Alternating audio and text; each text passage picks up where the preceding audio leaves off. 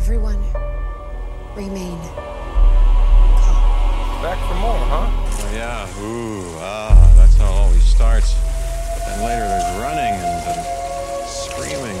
Somebody talk to me. What is happening? Welcome to Jurassic World. And now, ladies and gentlemen, you're listening to the Jurassic Park Podcast. How long is it going to take for that to spread around the globe? This was all John Hammond's dream. Hold on to your butts. Seriously? Well, we're back. Hello, everybody, and welcome to the 303rd episode of the Jurassic Park Podcast. I'm your host, Brad Jost, and we're here to discuss all things Jurassic Park. In this episode, we are back with a preview of the upcoming Jurassic Park book club featuring The Lost World by Michael Crichton. I am so excited for this one. Uh, I have started reading the novel again. It's been so many years since I read it last, and it's been so like enlightening to kind of dive back into this one. So I'm very, very excited for the book club this time around. And today, Ben, who usually hosts the book club, he's the one who drives this ship uh, for this segment. He is going to be speaking with Sabrina and Garrett from I Know Dino. Uh, two very old friends of the show. I I'm not saying they're old. I'm just saying they've been. We've all been friends for so long now, and I I love those two, and I'm so glad to have them back on the show. Uh, it's been a while. I think since the last book club, maybe. I think so. Uh, but yeah, it's been a while, and uh, we don't uh, we don't do this often enough. But I'm so glad to have them back. And today they're going to be taking a look with Ben at the map and and the, the you know the the the style and, and the dinosaurs and everything that you feature on Isla Sorna. So I'm very very excited for them to dive into that today. Like I said, this is a preview of the uh, the book club for this coming year. We're going to be kicking off the book club on January 10th. That's going to be episode one. So that'll feature the first third of the book and then uh, on February 14th, we're going to feature the second third of the book uh, for episode two. And then episode three will be uh, March 14th. So, again, uh, you know, Ben will state it as well, but you you can go ahead and contact us at Jurassic Park Book Club at gmail.com. And Ben will add all of your thoughts and concerns to those episodes. Whenever you're talking about the the first third he'll add it to that episode. If you're talking about the second third he'll add it to that episode and same with the the final third of the book. So please send in your thoughts and break it down uh, between each portion of the book and we will be sure to add those to the upcoming episodes again that is jurassic park book club at gmail.com the Jurassic Park book club, when we read through Jurassic Park, that was so much fun. We covered so much content, hours and hours worth of uh, discussion and, and just thoughts and theories, and looking forward to the franchise and what they could use from that book. So I'm really, really excited to see what we can what we can parse out from the Lost World as well. There's a lot in there, and a lot I would love to see used in the future again. So if you didn't get a chance to listen to the book club previously, please go check out the links in our show notes. I'll leave the uh, the links for uh, the previous Jurassic Park book club episodes where you can listen to all of those and follow along while you're reading that book. And get ready because we're going to be starting in the new year with the Lost World. So we're going to prepare in today's preview episode. But first, I'd like to take care of some quick business. So we are in the final few days of our Jurassic Gives Back charity drive, which we are giving back to the Children's Hospital of Philadelphia. So if you want to help out and raise some money for some kids, families, some research and everything going on at the Children's Hospital of Philadelphia, it's a, it's an organization that means a lot to to my family and the help that they were able to give us and to so many more. Uh, you can go over to our YouTube channel where you can find on our videos, a lot of our recent videos will have uh, the charity drive right on there. You can donate right there. Uh, 100% of the money will go straight to the Children's Hospital. None of it goes to YouTube. None of it goes to us. YouTube kind of handles the processes and sends it all directly to those charities, um, which is you know very very appreciated. That nothing you know comes out from that that uh, donation. So please, please help us give back this holiday season. I know we are really coming close here to Christmas, and uh, we would we would greatly appreciate if you took a chance to uh, donate some money this holiday season. And speaking of YouTube, we do have a video coming up on Monday featuring the Jurassic World Captivz Clash Edition.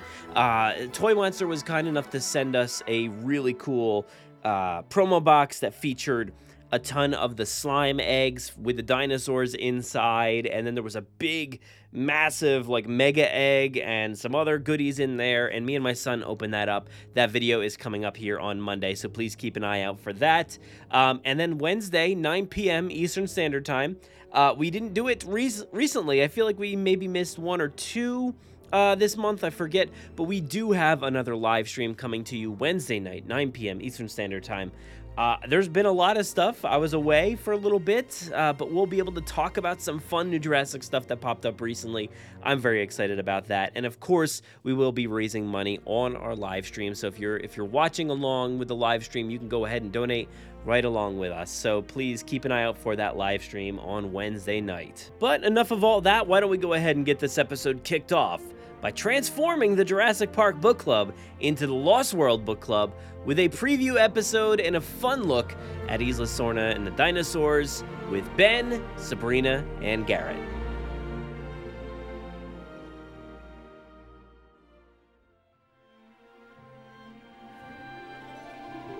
I wish Dr. Grant were here. He'd write the most amazing article about this. You need that guy? You got your nerd book. I appreciate that. It was kind of preachy. You had Sheffield campfire stories with my uncle. No. Did you read Malcolm's book? Just the parts they didn't like. I read your book, and then my teacher told me about this other book by Danny Backer, and he. I read both of your books. I like the first one more. Well, it's two things that we have in common.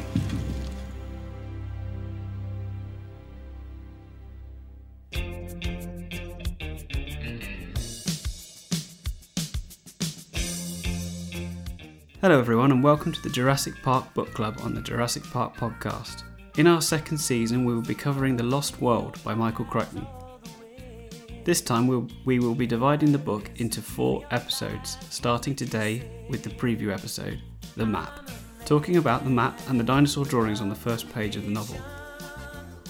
This season, I'm super excited to be joined by some of the fantastic Jurassic Park community members, such as Garrett and Sabrina from I Know Dino, Stephen and James from Jurassic Unicast, Stephen Ray Morris from See Jurassic Right, Brad Jost from the Jurassic Park podcast, David from Jurassic Collectibles, Tom Jurassic from Jurassic Collectibles and the Jurassic Park podcast, Jurassic Dave 93, host of Star Wars Television on Victoria Cantina, and Joe Breeze, aka Vector That Fox, illustrator of Jurassic Park and the Lost World novels by Folio Society and you.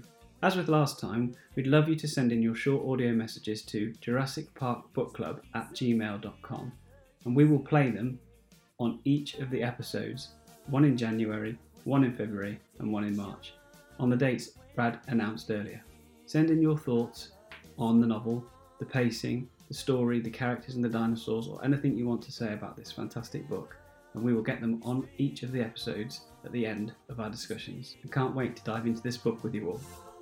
Come, come, come,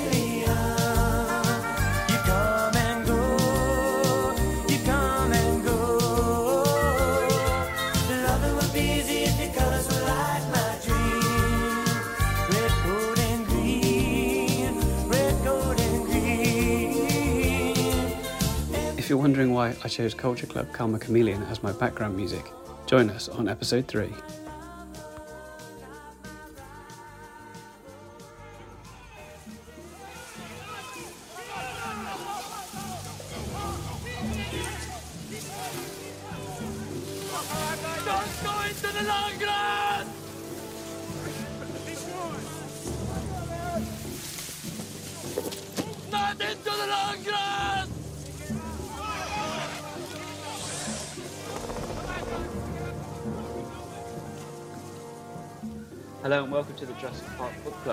Jurassic Park podcast. Today I have the pleasure of speaking again with Garrett and Sabrina from I Know Dino.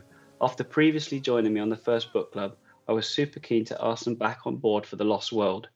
In addition to being huge fans of Jurassic of the Jurassic Park franchise, they both share an interest for all things dinosaurs, including having their own dinosaur wedding.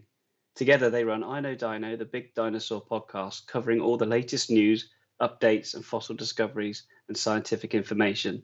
So, without further ado, let's saddle up and get this movable feast underway. Hi, guys. How are you both? Good. Thank you for having us back. Yeah. Well, thank you for joining me today. I'm chuffed to be back talking Jurassic Park with you guys and wanted to uh, ask Did you read the novel or watch the movie first? Oh, I definitely watched the movie way before the novel. Yes. But most recently, I've read the novel, so I remember the novel better than the movie at this point. Yeah. I just finished rereading the novel like seven hours ago. So it's very fresh in the mind. okay, that's fair enough. So, wh- so how long ago did you watch the movie? I think It, it, was, last year. Oh, most recently? Yeah. yeah. Yeah. We rewatched the whole set, I think last year. Yeah. And then we originally watched it, though, I think probably when it came out or thereabouts. Mm. Okay, so did you go to the cinema to watch it? I think I Hmm. probably did because I was really into dinosaurs by that point. I don't think I did. I think I watched it at home. It might have been at home, though, because I, I was a little young for the PG 13 movies. I remember last time we, we spoke, Sabrina, you had to leave the room when the raptors came into the kitchen. yeah. I did. so I want, did you have a similar experience in the when you watched The Lost World? No, I think I was older then by the time I got around to watching it and more used to the dinosaurs. Yeah. I- I feel like The Lost World wasn't quite as scary as the original Jurassic Park. It had Um, less suspense and more action, I would say. It could be also you knew a little more about what to expect. Yeah, that's true.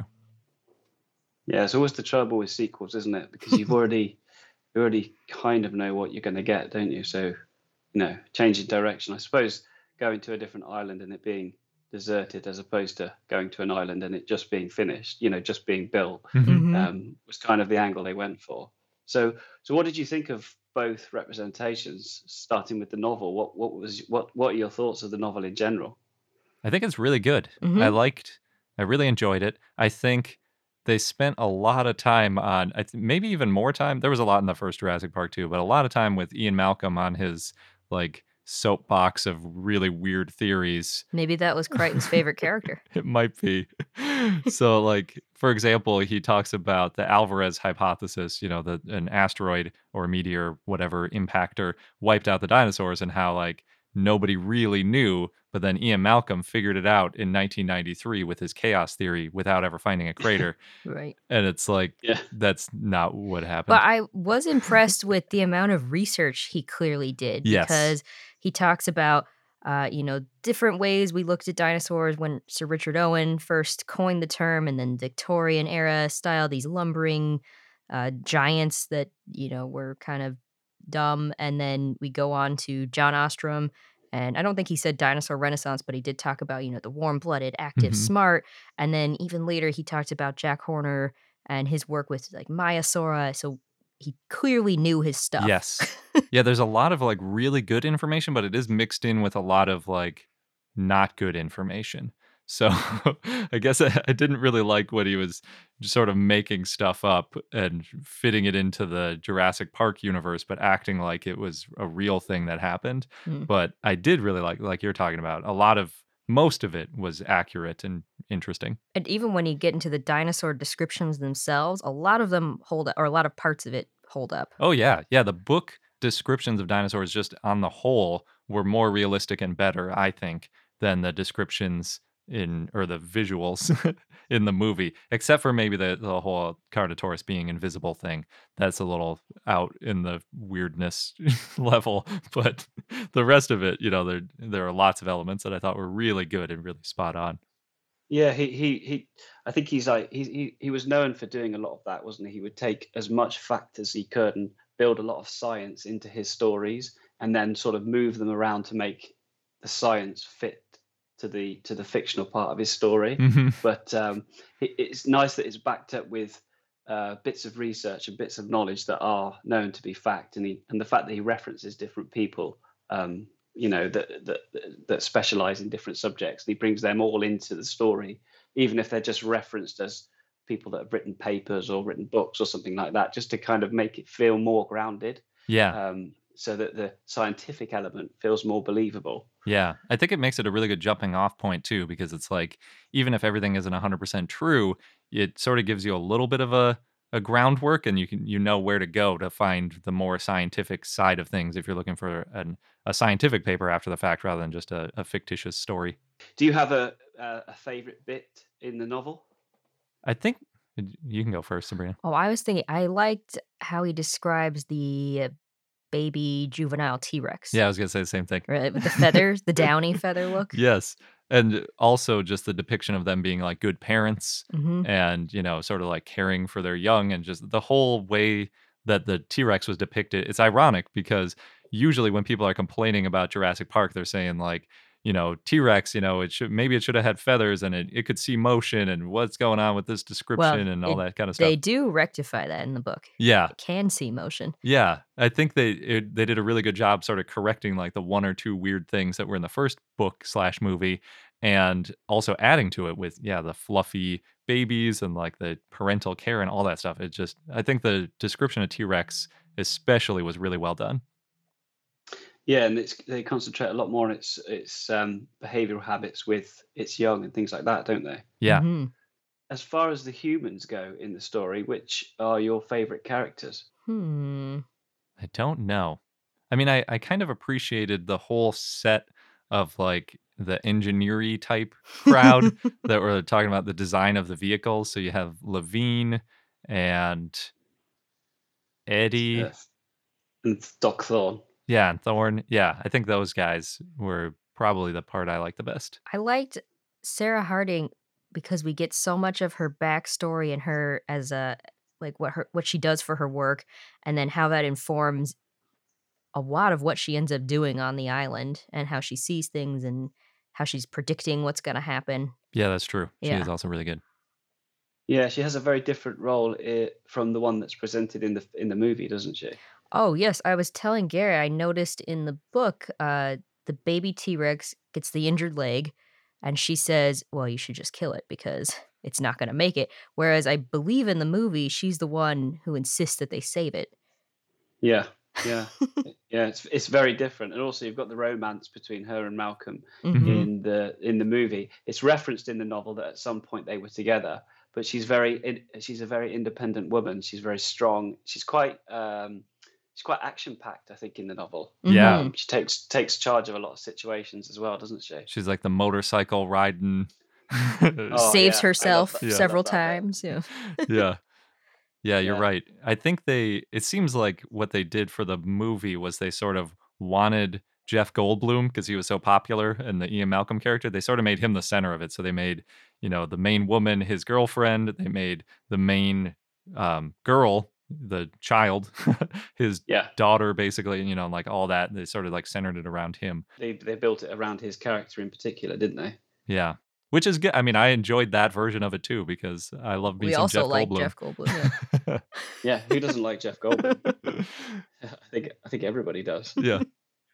Uh, it's a shame that we didn't get um, Levine. I, I like uh, I like Levine in the novel. I Yeah. think he's a really good character. Yeah, he's like I I feel like he was sort of like the Vince Vaughn character, sort of, but also sort of got Yeah. rolled into the Eddie character in the movie, or I don't. More scientific. Yeah, Yeah.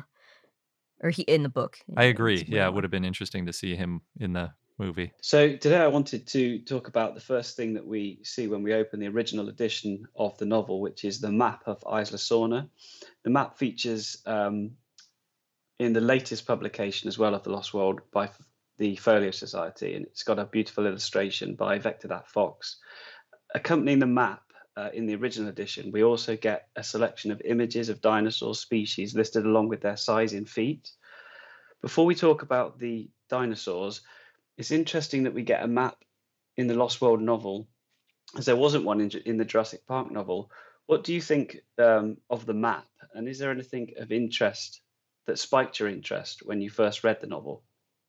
I well, I love maps and I love books that have maps. I don't know. I I feel like in another life, in an earlier world without GPS, I probably would have been like a cartographer because I love maps so much. So I really appreciate it. I love everything about it. But I think the thing that stood out to me the most is how far the high hide is from the trailers.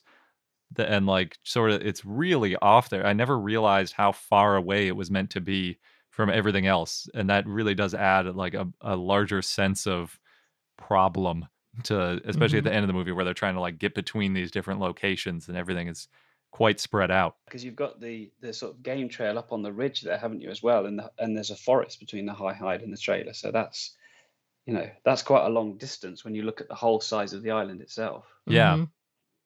So is what you're saying, Garrett, that if you and Sabrina were, were on a road trip back in the 80s, you'd have been you'd have been doing the map. yeah. Oh yes, I I, mean, would have gotten us lost. when we when we do our like dinosaur we've done a couple big dinosaur road trips like we did one up into canada and around like hell creek formation and back to california. We did another one in australia. I always like make a map beforehand with like every turn on it and then like yeah i, I love doing that.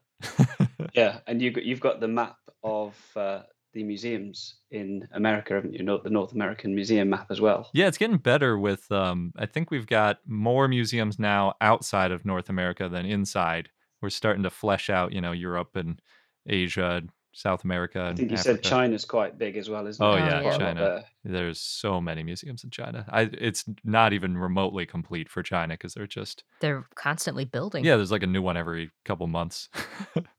Really? yeah, it's they're well because they they discover a new dinosaur like every month too. So Mhm. when they all find it- over the country too. yeah, they'll find one in a new area and then they'll be like, oh, we should build a museum here to go with it. So it's, it's I mean, how many are we talking here? What do you think? What's the current thinking? So Oh. we've got, I think we know about 20 or 30, but I can't find the right coordinates for all of them. So I think our map is under 20, maybe. Um, but I know there's got to be at least 40 or 50 in the country. Wow, I bet that'll double in no time as well. Yeah. Mm-hmm. well, the US, I think we've got we've got over 100 here. So they've got about as many dinosaurs that they discover there. So I'd Think- expect to have a similar number of museums. Their museums on average are larger than our museums. That's true. Yeah. Really, they got what larger collections? Yeah, large collections, and I think it's also just sort of the Chinese way of doing things. You build it big and impressive. Whereas mm-hmm. in the U.S., a lot of ours are sort of like like roadside fossil stop things that Or are like a passion project of one D- It person. used to be school gymnasiums in some cases. Yeah, sometimes they're a little more haphazard. Fair enough. So looking at the map as well, something that I thought when I was looking across it is you've got sort of a combination of things that we get in the movie, like the worker village, the trailer, and the high hide, and also the Rex nest. And then there's a number of things in here that aren't referenced. So we've got, say, for example, the raptor nest, Mhm. although that does come up in Jurassic Park 3, Mhm. as does the lab, as does the lab, which makes me wonder whether they used this as sort of a reference material. Um, and there's also characters in here like Diego. Um, that's interesting. You've got the boathouse and the helicopter landing area. So it, it gives you quite a lot of information, and it, I, I, it's useful when you're reading the novel itself because you can kind of use it as a reference to, like you were saying earlier, just to how far the high hide is from the trailers. yeah, It's a little bit like Lord of the Rings. I don't know if you guys have read mm-hmm. that. yeah, that was You one know, of my same faves. sort of thing. oh, I love that book. It's fantastic. But having the map of Middle Earth there, Yep. it's quite handy, really, when you're going through the book and you, you you kind of start falling over yourself with the places that they've been or, you know, where the characters have come from. It's quite handy to be able to go back and, and look over it. Looking across at the dinosaurs listed on the map, I wanted to get your thoughts and expertise on each of the species shown, starting in the top left of the page with the famous Tyrannosaurus rex. So, in both the novel and the movie, we get a male and a female rex. The novel has them listed at 42 feet, which is around 13 meters long. Is the size correct for an adult rex? And what is known about the difference in the sizes of the sexes, so the, the male and the female? And also, what is known about the nurturing habits? So with T Rex, we know it may have grown up to about 40 feet. So that's about right. Yeah, I think, and there are estimates that are a little over 40 feet. So Mhm. yeah, I think the the length is definitely a fair fair assertion. But when it comes to male versus female, that's harder to know hmm just because it's really hard to tell. Although with Tyrannosaurs, Tyrannosaurs is the first discovery of medullary bone, and you can kind of extract from that. That's what you what you need for um growing eggs. Yeah, so you can say, okay, that's probably a female, but it's really hard to tell. You know which which fossils you find. This is a, is this a male or female? I think that's I think we don't really know at Yeah, this point. there's a couple scientists that think we have enough differences between specifically specimens of T Rex, actually, where, you know, this one might be a female, this one might be a male. And it is based on that medullary bone, which is basically like the difference of how the bone looks on the inside, the hollow part of the bone. But it's really hard to tell if it's medullary bone or if it's just some other type of bone that either decayed a little bit or is still growing or just changing for another reason. So it's not really convincing. Most people aren't convinced that we we have sexual dimorphism in any dinosaur that's been proven. So we don't know which one would be bigger. Is the short answer. No. So what's the, of those that think that they might know? Hmm. Which what what which way round do they see it? The way they had it was the female is more slender, but maybe longer, and I think maybe the male was more robust, like a little bit wider. No, no, the ro- other way around. The robust was the female with Okay. w- wider pelvis, maybe to pass eggs through. Okay. Yeah, so I think Yeah, Sue that the T Rex is considered to be a female. I think that was one of the early ones. Um, which it, and it's one of those things too because it's named after Sue Hendricks who like found the specimen. It's not named because it's like, oh, this was a female T Rex. We're gonna call it Sue. But people, it's human nature, you know. You like, yeah, you think of it that way. And then there's another really large T Rex called Stan, which was found also in a similar area by basically the same group of people, but it was a guy named Stan who found it. And it's like, you know, we don't know which one's male and female. But when you hear Stan and Sue, you think the Sue one is female, the Stan is male. Even Yeah, though, that is the first thing you think, to be honest with you. yeah. Mm-hmm. Okay. So what about their their nurturing and parental habits? Is there anything known about that? Yeah. So, for example, did they abandon their young? Did they raise them to a certain point? so presumably most carnivores raise their young to a point. And most herbivores didn't. Yeah, most herbivores didn't. so um, I guess we'll talk about the herbivores later. But as far as T Rex goes, yes, we think that most likely it did teach its young something about fighting, and like the scene, you know, where they they get a body and bring it back to the babies to eat. Just like Yeah. uh, that's another one, like in Jurassic Park three, you've got that going on with the pterosaurs. Mhm. So I think that is a, a good guess at what the kind of thing that might have happened. I think that's pretty realistic. It, it, it certainly uh, certainly fits in fits in lovely. Mhm. What what what's the science uh, behind that? How, what why do they think that is the case? Is it because they look to modern uh, animals and see how they behave and sort of translate that back, or Yeah. is there some sort of evidence along the way that suggests that they did that? Yeah, it's pretty much modern animals because what you see is like the more intelligent animals tend to be predators because you need more mental faculties to hunt something than to just, you know, like chew on a plant that's near you. And usually there's some training requirement there for like how they're actually going to hunt. And it's a lot harder to go out on your own and get meat than it is as an herbivore to just wander off and find your own plant to eat. I think in terms of the skeletons that have been found too, for carnivores, there are probably more that where you see these um larger eyes, eh, more like juvenile features. Mhm. Whereas some of the herbivores, like sauropods especially, they're they come out looking like just a small version of the adults. Yeah, precocial is the term. It's Mhm. just they're literally like They're little ready to go. yeah. Yeah. Okay. So what? Oh right. Okay, that's that's fascinating. Why do you think? So what does that represent then? Is that because they, like you say, they're just born and they just wander off and they already they don't need to change the way that they appear, whereas the carnivorous young have to be what more endearing to their parents? it could that- be.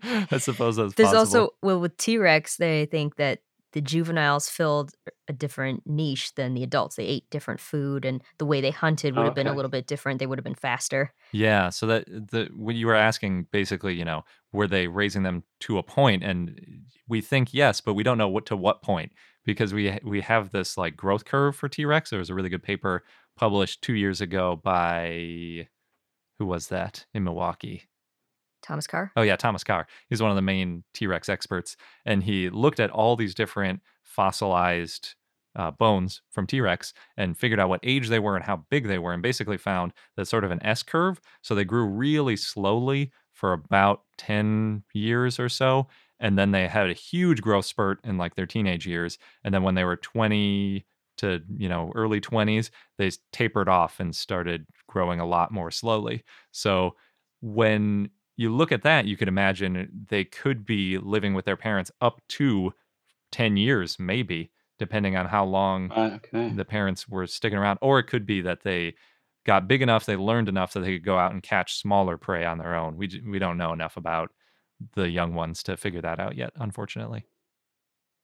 That's fascinating. There's there's a lot to be learned there, isn't there? Mm-hmm. Mm-hmm. Got to find good gut contents. Oh yeah. Is that the secret? Is it? Yeah, because if you can find fossilized gut contents or almost as good as fossilized poop as coprolite, then you can see what they were eating. And if you could find that there was a juvenile T Rex, for example, say it's like five years old, and it's got a bunch of fossilized bones from some huge thing, and there's no way it could have killed it, you could say, okay, something probably helped it with that, or Mhm. maybe it was scavenging. Mm. Yeah, yeah. It kind of paints the picture, doesn't it? Yeah. Okay, so moving on to the, I'm going to pronounce this badly. I'm sure. Is it the Maiasaur?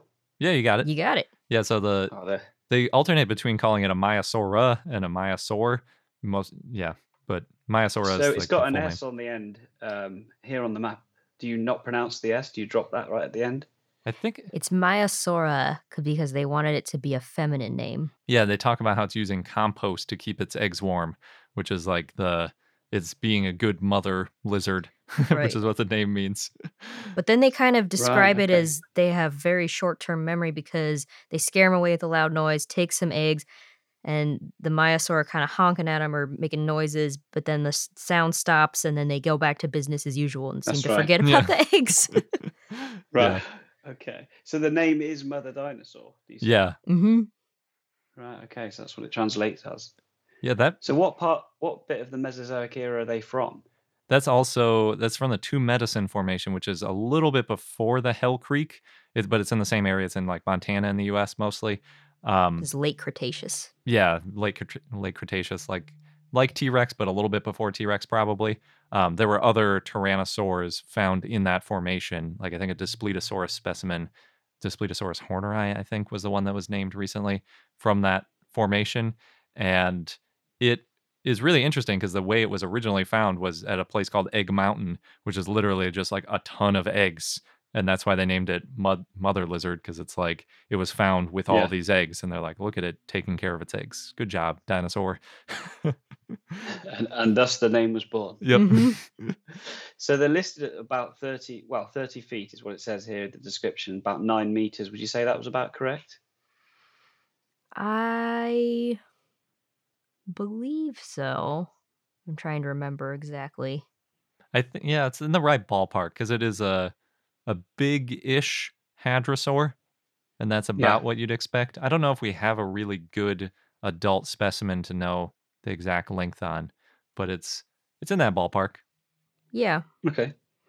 Okay. So next along, we've got uh, Pachycephalosaurus Mhm. uh, at 25 feet.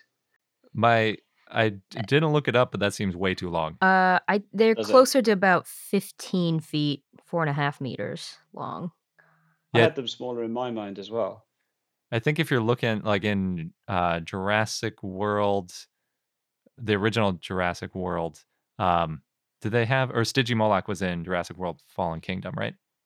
Yes. Yeah, I think there was a Pachycephalosaurus in Jurassic World, uh, but only sort of up on the monitor when Claire first comes into the control room. They're talking about how it's escaped its its area or something Oh. like that, so they've had to trank it and they've got it led down on the floor or something like that. Yeah. So Oh, there was a Pachycephalosaurus in the Lost World movie though. They got it with those like airbags, right? yeah, that's it. That's it. And um, referred to as Friar Tuck by Roland Tembo. due to his bold round dome head. It's perceived to have been used for for well, it's something. Some of the thinking is that it was used for combat, um, Mhm. butting the the heads together, um, and it's seen, like you say, seen busting through the side of the jeep. Yeah. What's what's known about the behaviors of this dinosaur? I mean, what, what do, do they think that they did fight with their heads? That's another one that kind of goes back and forth because if you look at the skull itself and you study like okay, what what's the use of that big bulky because it's a pretty solid piece of bone on the top of its head there. If you look at it, you're like, okay, yeah, that could probably take a pretty good hit and not break.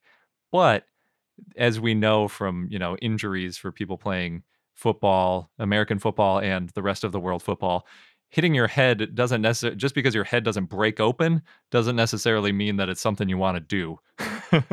There's a lot of other Yeah. injuries you could sustain. So other people have tried to look at, you know, how strong its neck was, for example, Mhm. and would it break its neck butting heads? And there's sort of differing opinions on like how hard would they hit neck uh, their heads together? Maybe they wouldn't hit their heads together, but they would sort of go next to each other and bash their heads into each other's sides. Yeah, the flank butting. Yeah. So there's there's different ideas there. It could also just be a display structure where, you know, they didn't really use them for much at all other than just look at me, I got this big impressive head. Before we knew that it was a dome on the head, scientists thought they were kneecaps. Oh, really? Yeah. That's hilarious. Oh, really? yeah, that was in the What size of 1800s. dinosaur. I mean, holy moly! Yeah. It's like well, like a sauropod with huge round kneecaps. yeah. and also with their heads being kind of round like that, that if you're if you've got a head-to-head impact, you're not really you're kind of going to like skim off each other Yeah. almost, aren't mm-hmm. you? Yeah. So it's not I don't know. I don't think the going head to head full speed is the most likely thing, but that doesn't mean they weren't, you know, hitting Doing their some- heads on Well, each they, other in they some other found some injuries, some pathologies on pachycephalosaur domes. So Mm. Yeah. something happened with Right. them.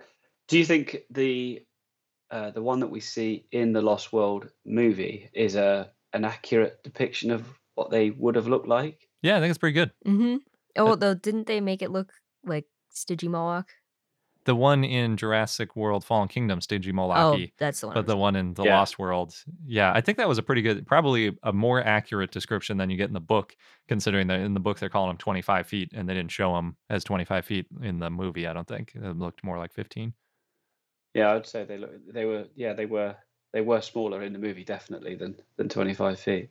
Okay, so that's interesting to hear then, because uh, to me they always they- they they looked right. I, I know you think, well, how how can that be the case? But it, they just looked in proportion. And when you see the skull versus what we see in the movie, you can kind of fit the two things together. They did a good job in the book also of describing how, like, with Pachycephalosaurus, no one knows what the heads are for. And they talk about maybe it was headbutting, maybe it was competing for mates, and they only did it once in a while and all that. I think they did a really good job summarizing it. And we haven't really learned that much more in the last 25 years about what they might have been for. Does anybody specialize in that, or is it one of this one of those sort of species that there was a sort of an explosion of uh, intrigue initially, and it's kind of been sidelined, and, and there's not really much investigation anymore as to what those things, what you know, like its dome head and things like that, were used for. They're pretty rare.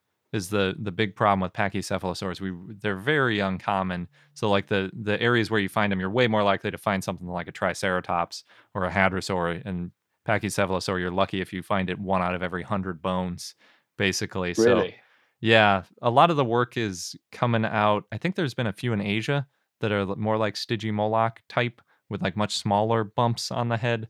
Um, as far as Okay. Pachycephalosaurus goes, I don't think there's really been too much lately. Maybe Right, um, okay. close to a decade. Yeah. Next up, we've got Procompsognathus, Mhm. um, which featured in the first book, um, but wasn't introduced to us movie-wise until The Lost World. Mhm. Uh, they've they've got it listed at three feet, about a meter in length. Um, famously known for the death of John Hammond in Jurassic Park. Mm-hmm. Is there anything known as to whether or not they had a poison in their bite, which would cause things like hallucination, or if they didn't, any species of dinosaur? There's no evidence of that. That's the short Okay. answer. Yeah, in, in any species of dinosaur. But that doesn't mean so it's not like Dilophosaurus spitting venom where, you know, if something's going to spit venom, it's probably going to have some pretty obvious signs in its skeletal structure because I mean, it could be all in soft tissue, but if you're talking about, you know, like places for venom to be stored and things like that, you might be able to find that in a skull. With Procompsognathus, it's like they they basically describe it more like how a Komodo dragon is potentially, where it's just got like gross bacteria more or less in its mouth. And that's the kind of thing where it would never fossilize. Mhm. So that's a that's very much within the realm of we can just guess whatever we want for a science fiction book because no one knows. Well, I thought it was interesting how in the book they eat fresh feces, mm-hmm. whereas Yeah. uh, in real life it was probably insects, lizards, small prey kind of thing. Mm-hmm. So that's a bit different. Yeah, yeah. Well, in the first novel, they were used as a cleanup, weren't Yeah. Yeah. yeah, that's interesting. I'm surprised I didn't just use like dung beetles or something. Yeah, yeah. Pr- have a proven track record. Yeah. So next up, we've got Apatosaurus, another returning dinosaur from the first novel, um, and surely a favourite of Sabrina's in Oh, this yes. novel, I would imagine. The um, we we don't get a s an on-screen appearance until Jurassic World, um, but we've got it listed at 80 feet, so 24 meters. What what do we think about the size It's a little there? it's a little bit bigger. Uh, I think on average they were between 69, 75 feet or 21 to almost 23 meters. Yeah. But again, with with sauropods, you don't usually find the entire skeleton. So figuring out the Right. length is probably the hardest thing. We'd be better off trying to figure out the weight, Mm. compare the weights of the animals. How on earth do you do you figure out the weight? Oh, if you so- haven't got a full skeleton. Yeah, that one's actually pretty interesting. So you can there's a few ways to do it. One benefit to the weight is that the end of the tail and the, you know, the head and stuff don't contribute that much. So if you find sort of the middle chunk of the animal, you've got most of the the size of it there. And then you can either do what they call the convex hull method and minimum convex hull where you basically draw a body around the bones based on living analogs and try to see like about how big the meat would have been around the skeleton and then have an estimation of what that meat would have weighed. or you can do Wow. the like circumference of the femur and just do some simple math on well animal femurs femora scale up at about this rate as the weight goes up and so if we've got the the weight bearing bones and we've got all the weight bearing bones we can figure out about how much weight it was holding up So what sort of weight did they do they attribute to Apatosaurus? It's like 18 to 25 short tons. yeah which is about the same as a metric ton Gosh, Very heavy. so- that is very heavy. yeah Definitely en- enough weight to ripple a glass of water. I Oh. think maybe. The interesting thing with that is they have the the sauropods may be more likely, but if you've ever been to a zoo and been near an elephant, they don't really shake the ground because they have big spongy pads on the bottom of their feet. And we think that sauropods, we actually have some fossilized evidence to see that sauropods had a lot of like fatty pads on the bottom of their feet too. So they would have had a lot of like shock absorption as they walked. So not just stamping around the place. Yeah. an absolute ra- ra- an absolute racket. Yeah. I mean, I suppose if there it's like a stampede or something and they're like, you know, I'm not trying to walk gently, I'm just trying to go as fast as possible, then you're gonna Yeah. you, it's just see a, it. a single one walking, they probably don't want to They're walking normally, yeah. draw unnecessary attention to itself. Yeah. The same applies actually even more so to T-Rex because T-Rex actually walks on its tiptoes. Yeah, And yeah. they their feet actually bend quite a bit as they step. It's not like our feet that's just like a big, you know, simple blocky thing that doesn't bend much. They like their whole toes. It's really fascinating when you look at a close up even of like a chicken walking. They're very graceful and they set down really gently on their toe tips and then they sort of gently lay down the rest of their foot and the same thing when they take off and they probably made very little vibration at all, especially because they're hunting. So they want to be really cautious Mm. and sneaking up on things. So I think the the Apatosaurus maybe would have shaken things or when things are stampeding, but I don't think you would have ever seen really a T Rex causing much ground vibration. So segueing, so segueing away from the from the size of the apatosaur, one of the one of the dinosaurs that features in the novel that we don't get on the on the map here, but I thought it would be interesting to learn something about would be, was the Mosasaurus. Have I said that Mosasaurus? right? Or Mussaurus. Mhm. Thank you. so so what does Mussaurus mean? It means mouse lizard. And that's because, so when this book was written, I think it was fairly accurate how it's described. Um, but now we know that it was not at all a mouse lizard, but they found. They found juveniles and infant skeletons at first that were about mouse sized. So they thought, oh, okay, it didn't get very big. Basically fresh out of the egg. hmm So that's how big they were when they hatched. Yes. Yeah, because that's what threw me. With them being a sauropod, I was thinking, ha, does is it possible to have a sauropod this small? Uh, you know, when it's an adult. But later specimens, they weren't described till 2013, so well after this book came out, they found they could Mm. grow up to 10 feet or th- mm, three-ish meters long. Yeah. So much bigger. But th- that one, Mussaurus, is the one out of all the dinosaurs in the book that have changed by far the most Yep. since this book came out. But uh, even just in the last couple of years, we've learned a lot more about this dinosaur. Like we know now it didn't live in the late Triassic, it actually was in the early Jurassic. And that, I mean, obviously it was bigger. We also know that it went from bipedal to quadrupedal. I think it was the other way.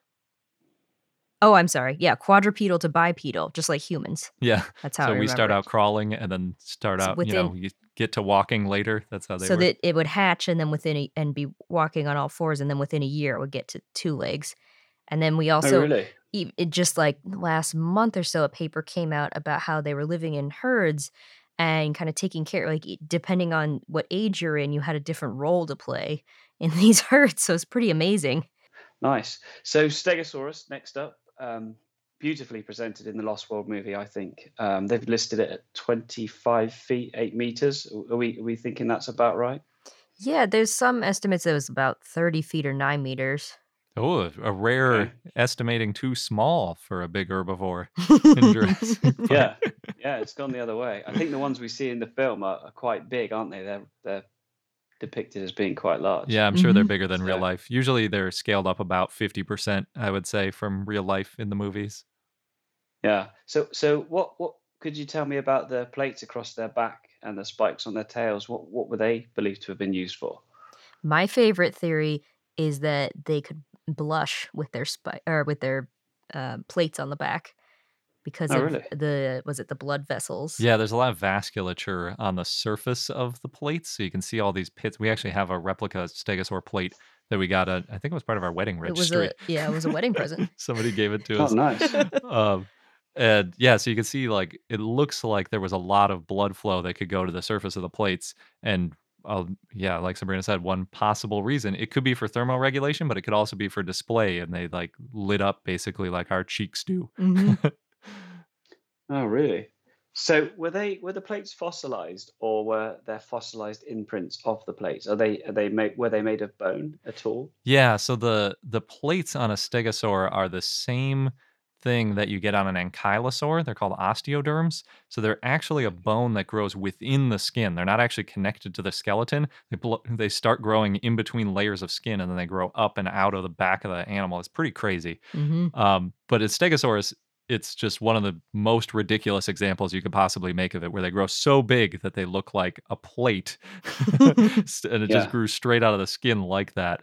So yeah, it's. Is there any modern? Is there li- any living animals uh, today that have that sort of growth, where you've got the bone growing separate to the uh, to the the main skeleton? Yeah, you get there are things that have osteoderms. So like crocodiles are probably the easiest example. They've you can see them on their back. That what that's what give them the little Mm. bumpy backs. That's actually osteoderms there. But there's nothing that comes even close to Stegosaurus with like huge plates. That's like Mhm. such a weird thing.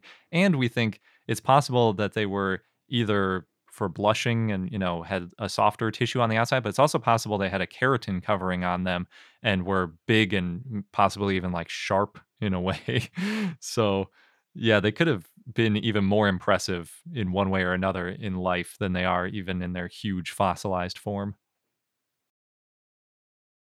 Next up, we've got Triceratops.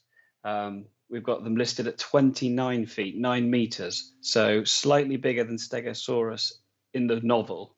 What do we think about that?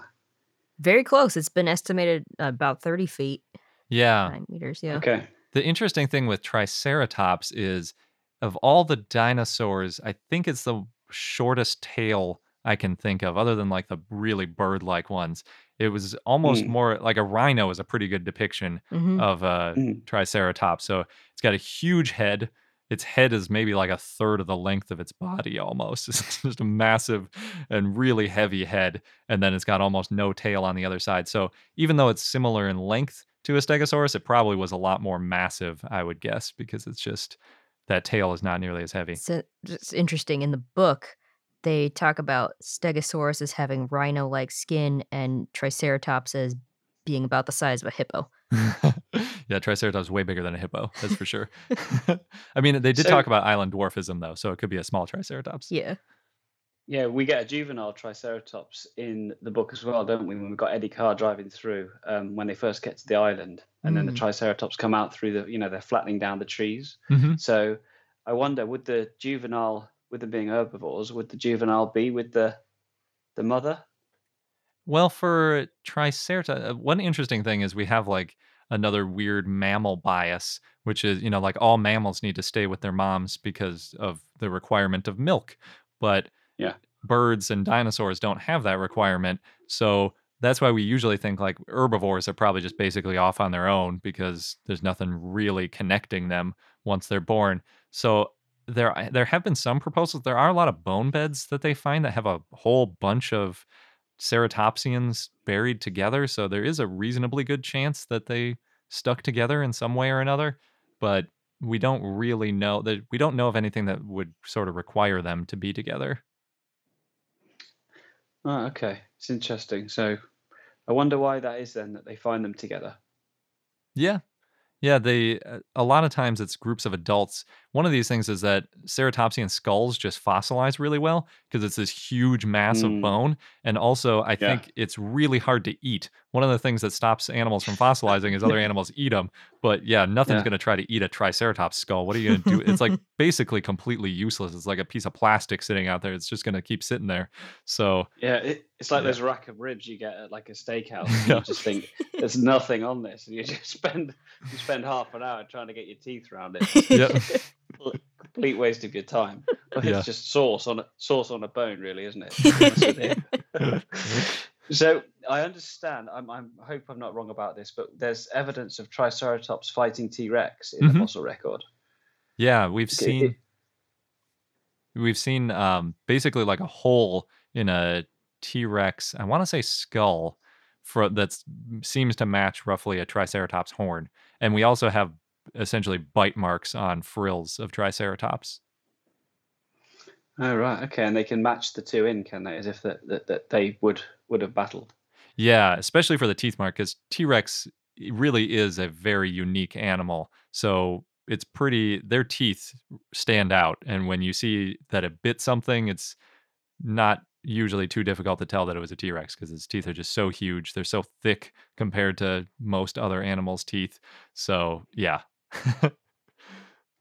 Is that what makes T Rex so unique? Then, with you saying it's quite a unique, uh, it's a very unique animal. The yeah, teeth. it's, it's a combination of the teeth and the huge super powerful head. Yeah, so it could crush bone. They, Okay. they go hand in hand for sure. So it would it would just have the power of its jaw, would it? Yeah, and the I always think of the teeth as like serrated bananas. That's sort of the the appearance that they have. So like if you imagine, you know, you're trying to cut something with a thin bladed knife, like it works, but then at a certain point if you're trying to cut something really hard, you can't slice through it anymore. You have to basically use a hammer to break it. The T-Rex tooth functions as both the hammer and the knife because it's so bulky and powerful that it can literally like smash through things like a hammer, but it can also cut because it's serrated on the sides. It's just a ridiculous evolutionary ability that that animal had. So you could argue then that the annoyingly uh, sparse Triceratops head was uh, was uh, quite an easy target for a T Rex. Then it could probably smash through that, could it? Would we? Would you say? It might. The thing that's interesting about animals is usually they don't like.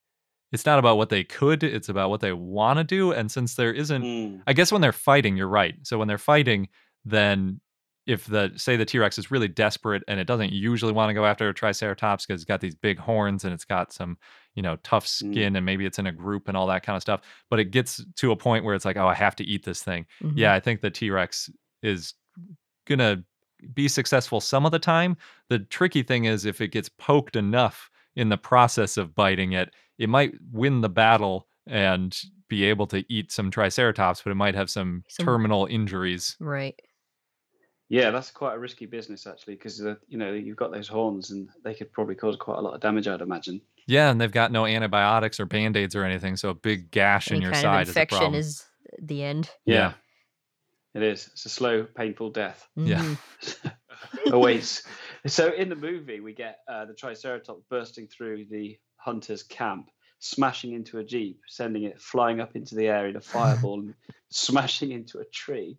So I just wonder, it- could that happen? Uh, Are they known to have been that strong to, to move a, a car or a, or a vehicle of some sort? What sort of strength are we looking in Triceratops? Because they look quite bulky and muscly. Yeah, I I feel like that's a lot of that. Like in movies, whenever any car crash happens, it just explodes for Mm. like no reason. I think you get a little bit of that It effect. could be under the right conditions with enough adrenaline. Yeah. It could certainly, I mean, even a rhino, you know, if you're driving through a wildlife park and a rhino starts running at your car, I don't think anybody's thinking, well, my car is big and heavy. It's not going to get moved. Like, I, I, I think a rhino could do some damage to a car. And a triceratops is much bigger than a rhino. So it's going to be able Yeah. to certainly do a lot of damage, probably destroy it if it really. Like, I, there's one moment where I think it was Dodgson is trying to drive, and there's some triceratops in the street, and he's honking Mm. at him, and he nudges one, and it like bumps his car back, and he goes, "Oh, Yeah. I shouldn't do that. It's gonna break my radiator." It's like, yeah, that's. Yeah. I think that's very safe, safe assumption. It might destroy the car that way, but I don't think it's gonna go flying. Solid, strong, s- s- strong animals, really. Yeah. Immovable, I would imagine. Yeah, it's, I I really enjoyed that scene actually, where he's trying to drive down the road, and there's these triceratops laying there, and his, he just realizes, I, I I guess I'm getting out of the car. this is pointless. Yeah, because his character's so impatient in the in the second novel, isn't it? hmm Dodgson, he's just he's an arse, really, isn't he? Yeah. He's, he's not he's not a very likable person. He's quite happy to to throw people under the bus, Yeah, as Yeah, the saying goes. I think Um, he well, made a starts really off by trying to kill Sarah, doesn't he? Yeah. Yeah, he made a better villain than the villains in the movie, I think. Because in the movie, it was like you were rooting for him a little bit because you kind of wanted him to catch a Mm. dinosaur and bring it back. Yeah, yeah, yeah. No, you're right. He reminds me a little bit of um, uh, Dieter Stark, I suppose. hmm You know, he's kind of like the baddie baddie in the Yeah. Lost World, isn't he? Yeah, He's maybe the one that's we're not we're not supposed to like. yeah. That might be why they added in Dieter because they took out Dodgson. They needed a, a real villain. Mm. I like the fact that we get Dodgson in the second novel because obviously he's he's written into the first one in a little bit more detail than we get in the first movie, um, and it's like I know that that Crichton was uh, you know sort of nudged along to write the sequel. He'd never written a sequel before um, because of the success of Jurassic Park. So the idea was that that it was written, the novel was written with a sequel movie in mind. Mm. So it's interesting that he brought Dodgson back into the fold, um, and they didn't go down that route in the movie. That's true. I wonder. So- it, it could be because, like you said, he was barely in the first movie, so maybe they thought like, ah, if we, it's going to be weird if we bring back this character that was barely even in the first movie. I don't know. yeah, yeah, hard to write him in, but he, he's a great character in the novel. I, I think he's he- everything. He's written in a very unlikable way in every situation that he's in, yeah. isn't he? So you're not really rooting for him ever, are Yeah. you? You're just you're just surprised he manages to get out of trouble as much as he does until it all goes wrong for him in the end. hmm And uh, he's not the greatest companion. Uh, back, is it Bas- Baselton and um, King don't really uh, they suffer at the hands of Dodgson's Yep. um, direction, really, don't they? Yeah, So uh, yeah, it doesn't doesn't end well for them at all. Yeah. The baddies had a much worse go of it in the novel, The Lost World, than they did in the movie.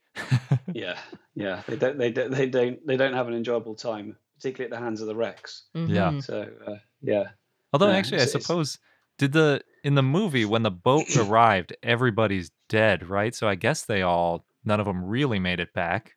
Mm. yeah, uh, true. If they were if they all travelled on the boat, They didn't really Um, let you know, did they? If there were other people that made it back separately.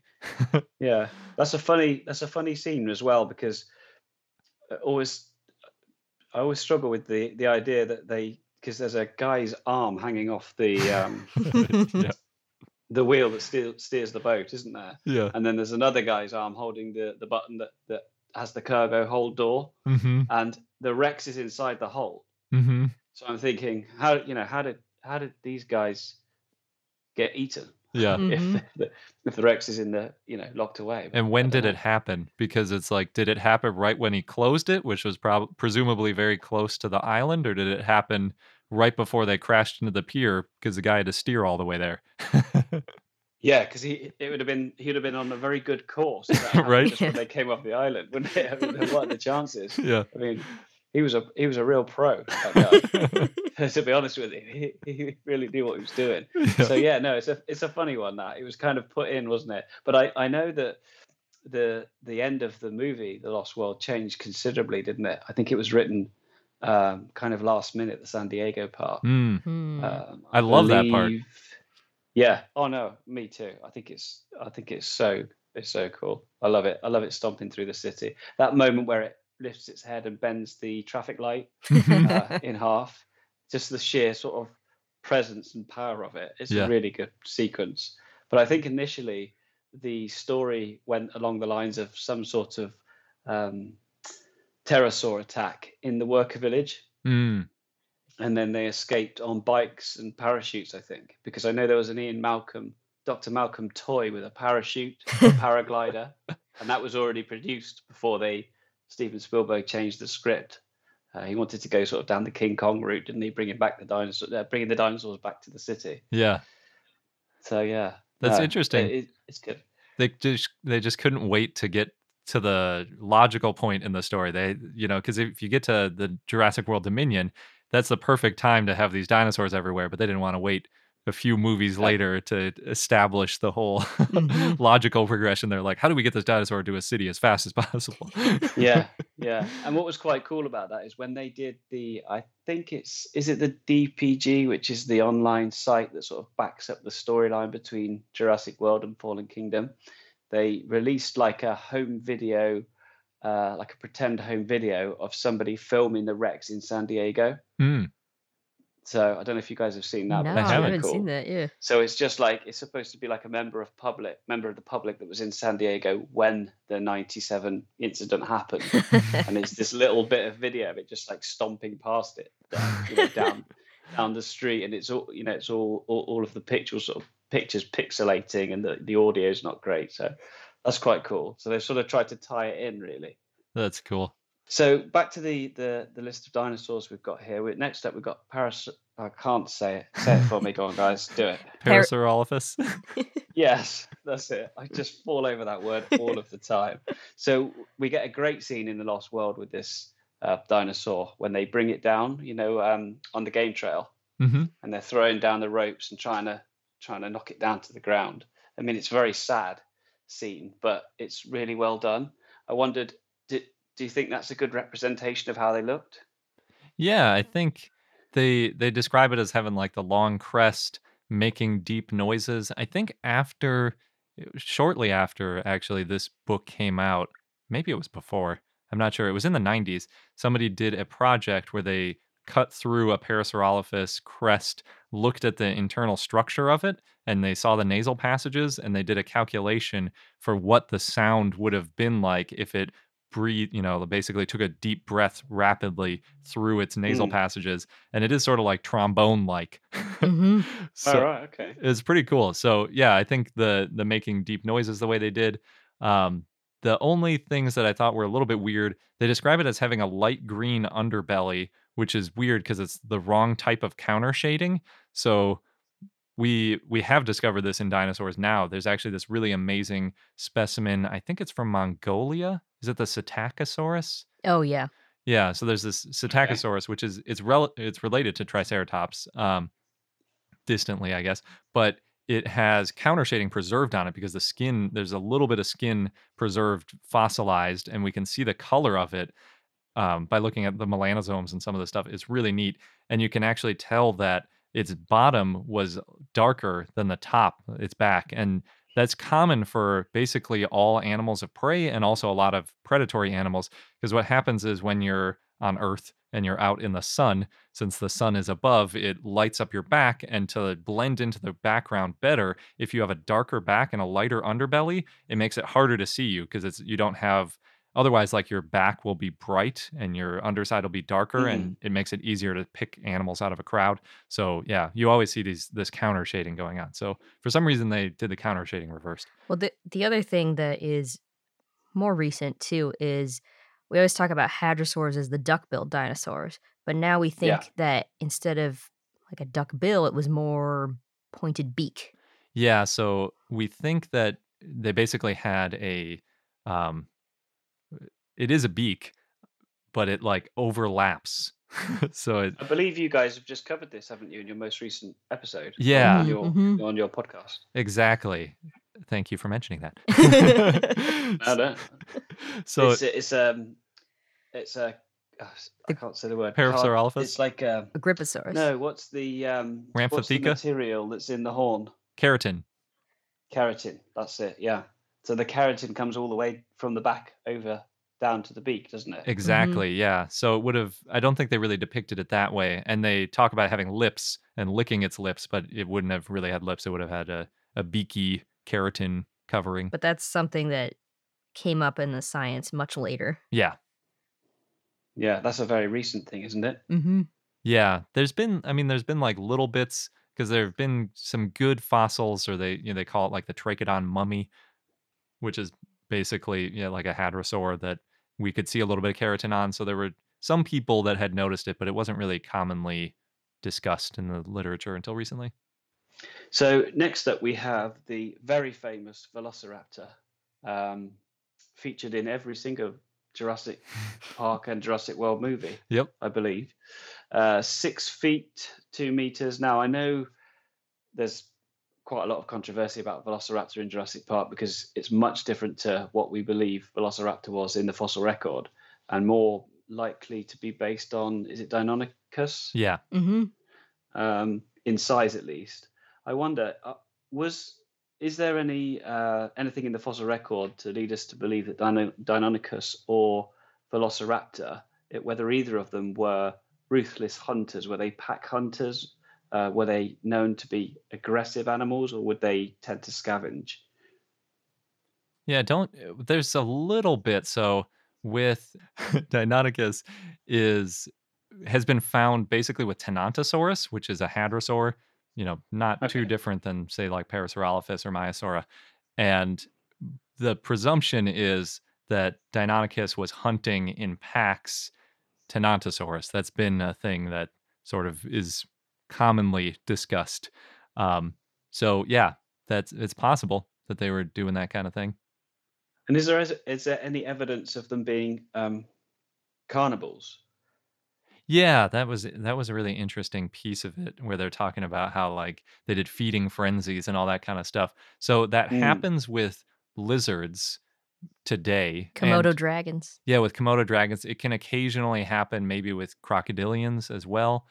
I liked Yeah. how they sort of phrased it as like they didn't basically they were raised without parents, Mhm. so they didn't know how to behave with each other. they were just like Mhm. the wild, you know, like Only the meanest survived. Exactly. Yeah. It's like their ids coming out or whatever. Um, and it also that also reminded me of both Jurassic World and Jurassic World Fallen, Kingdom with Indoraptor and Indominus Rex. They talk about that exact same thing. Where like we need to get a parent for this thing, and like Indominus Rex and Indoraptor are so crazy and angry because they've just been raised in the sterile environment without their own kind. So I I really like Yeah. that. I think that was a pretty clever idea, and I don't I don't know I know I don't think anybody's ever tested to see like if you take these animals and like raise them Mhm. without their parent creatures do they get more aggressive um but we don't i don't think there's any specific stuff for deinonychus or velociraptor being a carnivore but we do have other theropods You so mean a cannibal? Or- yeah, that are that are cannibalistic. So the first one that was ever really reported was a dinosaur called Majungasaurus, which is from Madagascar. Um, basically, like it's got these tooth marks on it, and they match the teeth of other Majungasaurus, and we don't know of other any other animals around there that had that type of teeth. So it seems like they're probably eating each other. And then there's also potentially evidence of Allosaurus doing the same thing, where there are scrape marks on a toe bone, and they look just like Allosaurus teeth marks. And a toe is not the kind of thing that you like accidentally bite or you bite while you're fighting. That's like a that's Yeah. There is very much a there is actually a some evidence with a velociraptor. They have one skull with two rows of small punctures that's about the same size and spacing of velociraptor teeth Hmm. and no signs of healing. So it probably died from its fellow velociraptor Yeah. wounds. That could have been like a, a regular sort of fight, or it could have been a scavenge, I suppose. But either one of those would apply to what you're talking about, right? Where they're they could be feeding and then get a little too rowdy. Yeah, I suppose as well, like with you saying about a bigger tooth, it's uh, sorry, a toe. That's more of like a, an aperitif, really, isn't it? It's not. Mhm. It's, it's not. It's not the main. It's not the main bit you go for if you're trying to eat, deer. Is it? yeah.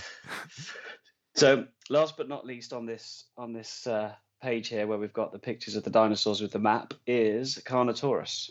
So this is really interesting because we don't see Carnotaurus in the movies until we get to Fallen Kingdom, Mhm. and I wonder whether or what you think of the depiction of Carnotaurus in Fallen Kingdom versus the fossil record. How alike did they design it? Yeah, I think from my memory, the Carnotaurus in Fallen Kingdom was fairly good, but I think it has the same typical problem that happens in sort of making these dinosaurs look a little bit more charismatic and like interesting from a standpoint of like to look at. And that's that Mhm. they tend to make their heads a lot wider. So T Rex had a really wide head and it's depicted pretty accurately. There are, you know, some people that are really into T Rex and know all the minutia of, you know, like the way the jaw bends and where its eyes Yeah. are placed and all that can find problems with it. But it, overall, its general dimensions are about right. Most of the other dinosaurs have much narrower heads, and they're more like if you imagine, I don't know, like a I guess some birds have pretty narrow heads as well if you take the feathers off. So that's kind of not a great example. But but the, they just have like much narrower heads. I don't know how else to say it. And What do, what do they put that down to? it's it's sort of like the ancestral trait. They just had like pretty skinny heads and they didn't have a reason to get wider until some of them needed to like T-Rex needed a lot of, a lot of power, so they needed these big muscle attachments and that sort of broadened its head out. Um, Carnotaurus had a pretty pretty narrow head and as a result when you see it in the movie and it's like a much wider head and they describe it as like the bull lizard too that's what it, its name means it it gives you that sense but it's just it's sort of it makes everything seem like it's a t-rex or like a smaller version of t-rex Oh, I wasn't thinking that because you've got the um what was it? Horns? the horns and kind of the way they make the eyes, and it was quite a bit smaller than the T Rex. Right in Fallen Kingdom, there's that scene where the uh was it the gyrosphere? Hmm. So it's called Yeah. yeah, and and the T Rex kind of saves the day and just like pushes over this Carnotaurus that is much smaller. because on this map we've got the Rex at 42 feet and they've got the Carnotaurus at 25 feet, haven't they? mm-hmm. yeah i and think that was Carno- pretty accurate. Uh, might have gotten a little bigger, maybe up to thirty feet. But yeah the carnotaurus in the map looks a little bit more like ceratosaurus to me than carnotaurus Mm. because it's got the i guess those are horns above its eyes but it's it's got kind of a round head it's almost as tall as it is long like a Mm. Mm. it's a really interesting head carnotaurus is one of the really coolest dinosaurs it's very unique Well, the I mean, it, Yeah, it also is, isn't it? it it it did get wide towards the base, the Mhm. head, because there's a there's that theory that it used its head like a hatchet. yeah just like allosaurus they have that theory there too yeah because it's So got how do you mean like a hatchet? Like um, it just kind of strikes the prey multiple times. yeah Oh right, okay. essentially its teeth aren't uh, its teeth are much not like T-Rex so they're they're the typical narrow sharp knife-like teeth and it wouldn't have Not been able to sharp, pointy bananas. I think it. Is what yeah, exactly uh, non-banana teeth Right, okay. so they but they think they could open their mouth pretty wide and then so they're basically using their top teeth like you know the ones on their palate to potentially like sort of slam into animals. Some people think that's ridiculous. Other people think it's the most likely thing. They lived around a lot of sauropods so there's a big question of like what did they eat? Because it's too big to probably survive on eating small stuff exclusively but it seems too small Mm. to hunt these really big sauropods so maybe there's been theories that maybe they sort of like slammed their teeth into a sauropod and waited for the sauropod to bleed to death and then eat them that way. Like work on the legs or something like that to slow Yeah. them down. Mm-hmm. Yeah, or just yeah, just like keep poking at them, you know, sort of like bleeding them to death. In the novel, we get them as a pair. I wonder, does do is there any anything in the fossil record to say that they they lived in pairs or even packs, or were they did they tend to be solitary? I think we really only have one good Carnotaurus, at least that I'm familiar with.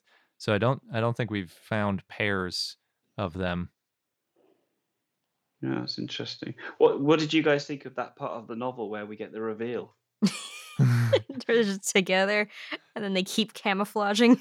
It's the Mm. it's the main thing I re- the two main things I remembered from reading it much longer ago was Sarah on the motorcycle and shooting at velociraptors and the fact that Carnotaurus camouflaged because Yeah. it was like that was very surprising and it was equally surprising that there was a dinosaur camouflaging and that someone was like oh yeah that's a Carnotaurus like it was a totally normal thing that Carnotaurus was over there Yeah. camouflaging Yeah. itself and that they sort It's of like spitting Dilophosaurus, Garrett. They Yeah. know that they- you know what I mean? yeah it doesn't throw anybody off but that they sort of made them unhappy by turning the lights on and off. Yeah, that was really interesting. I don't know much at all about camouflaging animals, but I guess maybe that works. You shine a bunch of flashlights at them and they go away.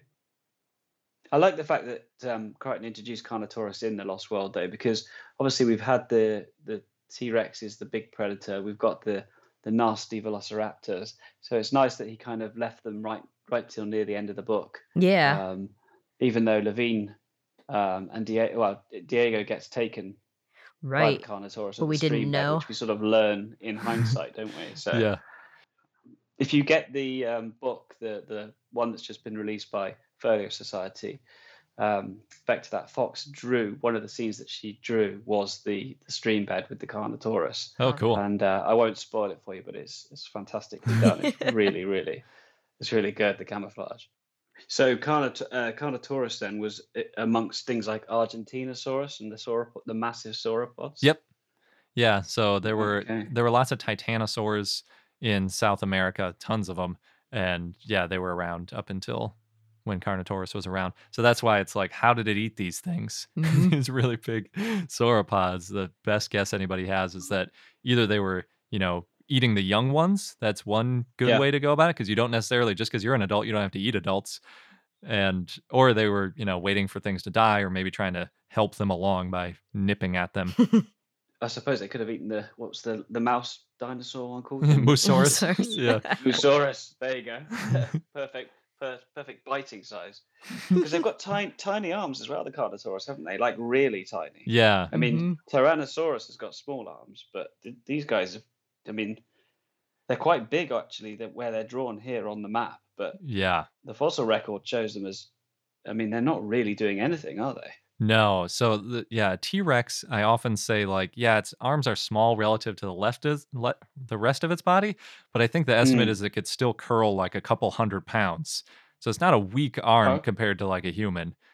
Carnotaurus, on the other hand, has an arm like a child, like a child human, and its its hands, its fingers are so reduced that like they barely. I don't even know if it can make a fist.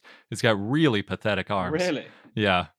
I like the one guess at why it even bothered to still have them is that maybe they were just covered in feathers because it's got a really flexible shoulder joint. So it might have been able to like spin its arms and cover them in feathers and do some sort of like dancing display that That'd be way. fun to see. It's really hard to hard to get your head around that. It would be so weird. Yeah. Spinning wings. It's hard to imagine though because it still has a lot of fingers too, even though the fingers are very short and its arm is just super short. But it's got a really large muscle attachment at the shoulder, not anything in the arm. So Mm. I don't. It's such a that's a big mystery. Is why Carnotaurus had those weird arms. So that wraps up the different dinosaur species, um, certainly that we get on this first page with the map. Is there any other dinosaurs in the book that you'd like to mention? Let's see. They talked about Hypsilophodon briefly, and they described it as sort of like gazelle-like, and watching them work. I thought that was kind of fun, but they didn't talk Mm. too much about what they were like. That's a really interesting dinosaur. It's very early, sort of like Mussaurus, pretty early dinosaur, and yeah, it was a cool one. What what Well, what we talking? Jurassic or late Triassic? It's not actually nearly as old as Mussaurus. It's 130-ish million years ago, which puts it early Cretaceous, but that does make it way so most of the things in the book like T-Rex, Triceratops, Parasaurolophus are all late Cretaceous, and a lot of them are actually from the same formation, the Hell Creek in Montana. So this one is, you know, about if you so T-Rex is like halfway in between us and it. So you have to double the amount of time ago and then you get to that. So in another way to put it is to T-Rex, the fossil, if it found a fossilized Hypsilophodon, it would be as old as if we find a T-Rex fossil today. That's how ancient it Amazing. was to T-Rex. That's, and that's really hard. uh, That's so weird to get bend your mind around that. Yeah. fact, really, isn't it? and that's still Yeah. all in the Cretaceous. You know, there's all of the Jurassic and the beginning of the Triassic you can go back to. So we're much closer to T-Rex than a lot of other dinosaurs were. And moving away from the Lost World novel, just to sort of finish things off, uh, we've got Jurassic World Dominion coming up in 2022. Mhm. Um, I just wondered uh, what were your thoughts about that upcoming movie and, and hopes and fears? Um, I'm very excited. I really enjoyed that five minute preview with uh, what did it come out with F9? Mm-hmm. Not, I've not seen it. Oh. I've not seen it. It was uh, It's cool. yeah, it was very cool and very. It, it was meant to be more documentary like. The preview was. Yeah, it was very realistic dinosaurs, and they recreated some of the ones that were in the parks as like more realistic versions. Mm-hmm. Oh, really? And then I know Gary, you're in particular excited to see how people are going to interact Oh, with all the dinosaurs. Yeah, because like we mentioned, you know that that scene in the Lost World, the movie, where they get back Mhm. to San Diego and the T Rex is storming around. It's just like I love that aspect of like how would humans interact with dinosaurs. It's the most like I love Dinotopia, the book as a kid too. All that stuff is so Yeah. fascinating, and to have a whole movie rather than just like one scene of like five ten minutes at the end of a movie exploring that is going to be awesome. Are there any dinosaurs that haven't featured in any of the Jurassic Park or Jurassic World films that you would like to see? in Oh Dominion? yeah, yeah. There's a there's quite a few. So I would say in there. I think Garrett Garrett's enthusiasm for that question suggests he's de- he's definitely given it some thought. Oh Yeah. yes. the uh Jurassic World Fallen Kingdom. So technically Jurassic World Fallen Kingdom had some of these dinosaurs because they sort of did like both through the scene where they're taking all the dinosaurs off when they're on the dock. You can see a few in the Mm. background. And then also with the auction, you know, they like rattle through a bunch of them and also, you know, like sort of in the pen together. But they didn't really do anything, you know, it's sort of just like a, a snapshot of them. I really, above all else, I would love to see a Deinocheirus oh yeah. Okay. which is this huge herbivore with a big humpback and it's got it was originally only known from massive arms with huge claws The and claws. they yeah they assumed that it was a massive predator and then they eventually found this body and they're like oh man is this thing not a predator not even close it's got like a duck bill and it's just What was it? The way it defended itself, it wouldn't have been able to run. It just had to pretend to be bigger. Yeah, but it, it does have some good claws, so it might have done okay. But it is sometimes described as the Jar Jar Binks dinosaur, Yeah. which is wonderful. Yeah.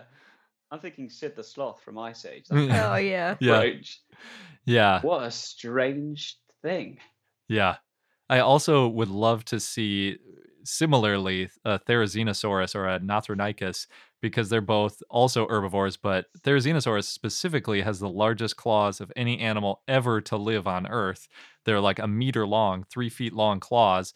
And that's, I think, without a keratin sheath over them. So if in life they might have been even longer and very sharp and pointy and all that.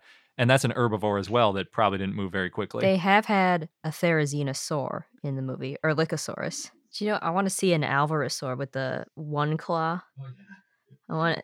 We don't really know what they did One with that claw. either. Yeah, on hmm. each hand. Like a, maybe like a shish kebab or something. if you take Carnotaurus, so if like T Rex has like small arms, Carnotaurus has tiny arms. Alvarezsaurus had arms that were so small, it's almost like a kiwi bird. So kiwis technically still have arm bones, but they're so short that you can't see them above the feathers.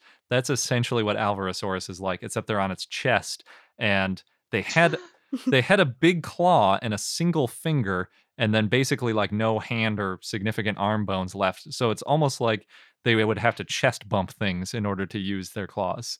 the feeding frenzy would be such a funny thing to watch. let's be honest.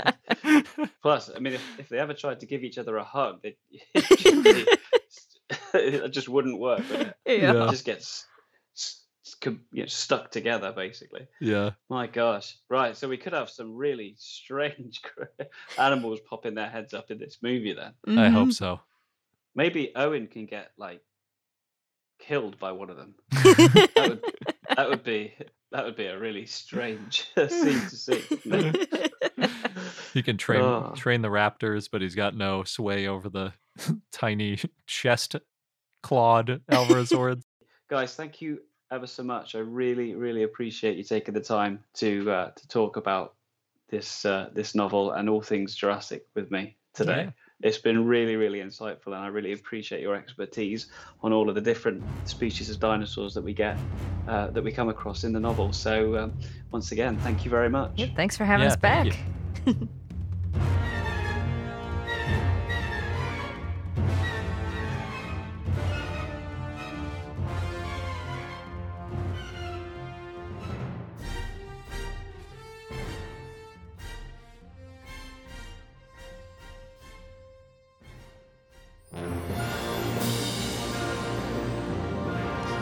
so, so much for listening to the 303rd episode of the Jurassic Park podcast. Thank you so much to Ben, to Sabrina, and Garrett. Uh, thank you so much for returning to the show once again to discuss dinosaurs.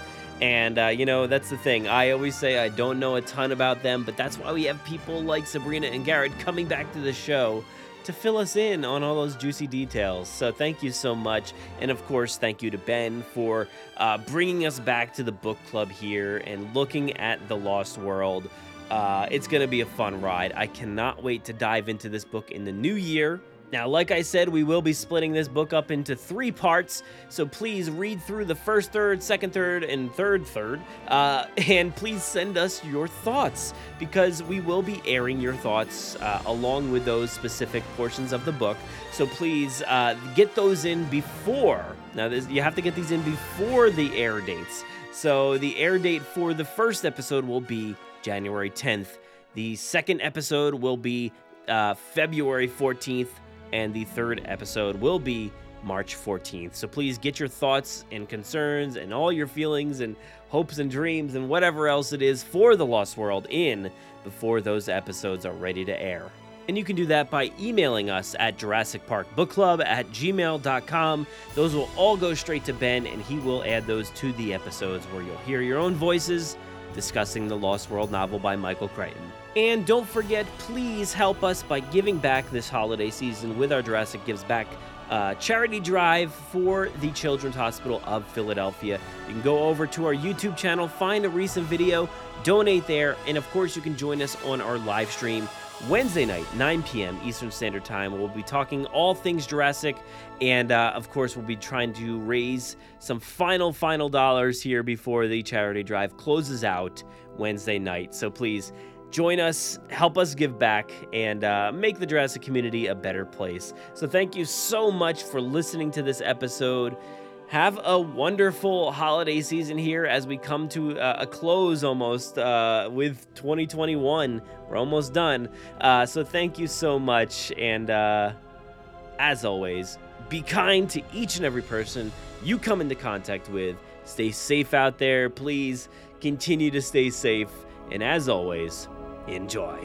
I'm going to go ahead and hand it off to myself for the outro. Take it away. Saddle up! Let's get this movable feast underway! Be sure to give us a follow over on Twitter at Jurassic Park Pod and myself at Brad Jost. Also on Facebook and Instagram at Jurassic Park Podcast. Don't forget to join the Jurassic Park Podcast group on Facebook. You can listen to us on Spotify, Apple and Google Podcasts, Amazon Music, Audible, our website, or wherever else podcasts are found. So be sure to follow along. Also, don't miss our live streams toy hunts, reviews, in depth bonus content, gameplay, event and theme park coverage, and much more on our YouTube channel. If you haven't already, please leave us a five star review on Apple Podcasts. We will read your reviews at the end of most episodes, so be sure to spare no expense. Find us on the web at JurassicParkPodcast.com. where you'll find today's episode show notes, articles, contributor bios, and so much more. If you want to get a hold of us, you can fill out the contact form on our website or send emails to JurassicParkPod at gmail.com. We're always looking for new segments, contributors, mailbag submissions, or anybody who just wants to say hello. Feel free to call our voicemail line at any time to leave us a message. That number is 732 825 7763. Make sure to be kind to everybody and stay safe out there. Thanks for listening and enjoy.